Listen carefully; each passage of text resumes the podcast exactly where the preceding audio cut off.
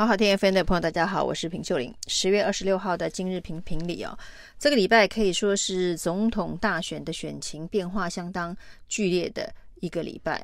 那虽然呢，这个 TVBS 最新的民调数据当中还没有反映出这礼拜所发生的重大的变化，还维持在原本的这个赖清德三十六，而这一个柯文哲二十四，侯友谊二十二。这个过去啊，呃，以来的趋势哦，但是经过这一个礼拜之后呢，这个趋势恐怕会出现一些蛮重大的变动。那在赖清德这边的民调呢，很有可能会因为赵天麟退选的冲击，那这个冲击到底有多大？那目前还在这个观察当中哦。一方面，当然这件事情呢是呃赵天麟的外遇。冲击的是私德操守的部分哦，那另外一部分呢？赵天麟外遇的这名女子是中国大陆籍哦，而这一段外遇的时间居然长达十年，那这么留下这么多亲密的照片，而中间呢，赵天麟又在立法院里头呢，从原本的内政卫环等等委员会哦，比较偏国内。相关的这一个预算法案的委员会哦，呃，转战到国防外交委员会，而在国防外交委员会的十一个会期里头呢，啊，赵天麟担任招委的次数又相当的多。那这么多敏感的因素加在一起哦，所以呢，赵天麟到底是不是被设局渗透统战？那这件事情呢，恐怕需要好好的。交代一下，那这个部分呢，正好就是跟民进党呢一向的这一个抗中神主牌有非常严重的汉格。这也就是啊，为什么赵天麟会在短短的二十四个小时之内宣布退选哦？那他跟之前呢赖清德所提名的民主大联盟成员哦，其实他是第七个呃在提名之后退选的。民进党这次的立委候选人，那他相当的特别，跟其他人不一样的部分哦。那其他呃退选的这一个被提名人呢、那大部分都是第一次参选，那或者是党外人士，像李正浩这样子的一个呃第一次参选的菜鸟。那这些人呢，当他发生争议的时候哦，那。这个民进党用非常快速的方法切割，呃，大家会认为非常的合理。那这一次的赵天麟哦，他已经是连续要参选第四次的立委哦，这么资深的一个立委，而且呢，企图心相当旺盛哦。之前还在这个国防外交委员会里头呢，成为民进党主攻。马文君的炮手之一哦，那这么样子的一个资深而重要的角色哦，呃，挡不住压力，必须在二十四个小时之内就退选，来为赖清德、为民进党的选情止血哦，就知道这件事情可能引发的风暴有多大哦。那这个这件事情呢，所引发的国安议题的危机，一方面呢，用同样的这个标准哦，假设这件事情发生的是在国民党的立委身上哦。啊，那恐怕是相当难以善了的，包括了国安无法里头呢，到底要哪一个重法来伺候哦？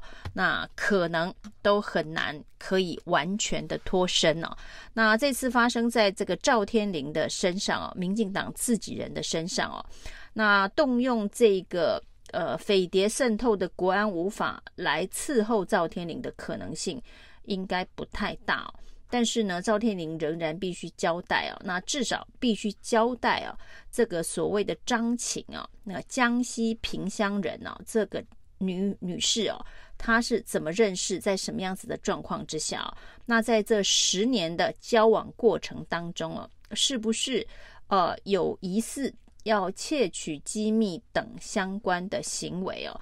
那为什么持续十年的这个婚外情，突然在这一个呃，某个时间点，那必须要分手，那或者是中间，呃，是不是有遭受到任何的威胁，以及他为什么突然从二零一八到二零一九年，这个张琴来台湾以医美的名义进行了这个观光停留之后，他就转战国防外交委员会，这中间是否有所关联呢？那赵天颖在二零一五年的时候呢，担任民进党的中国事务部主任。那那时候两岸之间的交流仍然是非常的频繁呢，所以呢，他也呃常去大陆访问呢。那也曾经以海基会董事的身份到中国大陆去访问了。那在那个时间点呢，他是不是已经跟这个张琴有所往来哦？啊，这个往来是张琴主动接近。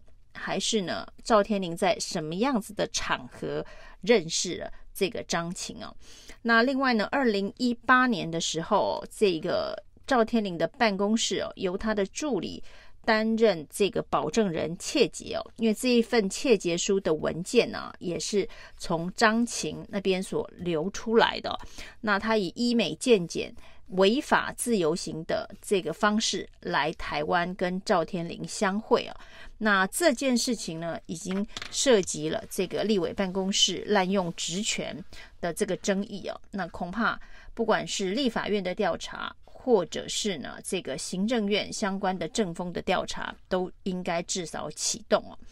那这个身份成谜的张琴啊，那会不会是台湾的国安破口？那关键的角色当然就是赵天麟。那赵天麟要如何完整的交代呃这整件事情的来龙去脉？为什么会被拍下这样子的亲密照片？是不是被设局？是不是被渗透？那分手的原因是因为他发现了这个张琴别有目的？还是其他的原因啊，或者是被他的太太发现，成为一个家庭纠纷呢？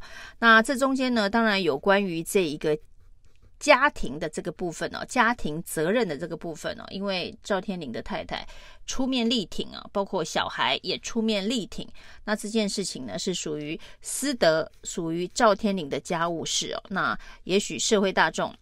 既然赵天麟的太太都说已经原谅赵天麟，而且要跟他站在同一阵线，希望各界不要再打扰他。那这有关于这个家庭层面的这个部分哦，那的确是啊赵天麟的家务事啊。那民进党呃有双标的这个部分，那是政党的选择哦，包括了这个王必胜同样的状况呢，仍然继续。高升啊，继续升官。呃，王定宇同样的状况呢，仍然持续的参选立委，未来可能会参选台南市长。那另外呢，这个呃不同标准的部分，像赵天麟，那在二十四小时之内宣布退选。那同样跟进的还有高雄市政府的海洋局局长啊，也被踢爆，呃，有婚外的私生子哦，也是立刻请辞走人了。那反正。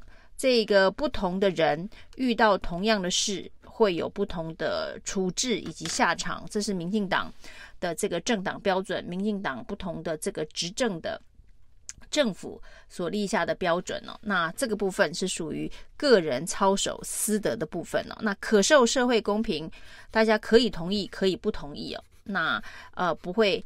有公共利益的危害哦，那可是，在国家层面的部分哦，就赵天麟的身份如此的敏感，国防委员会的招委，那他所外遇的对象的身份也如此的敏感。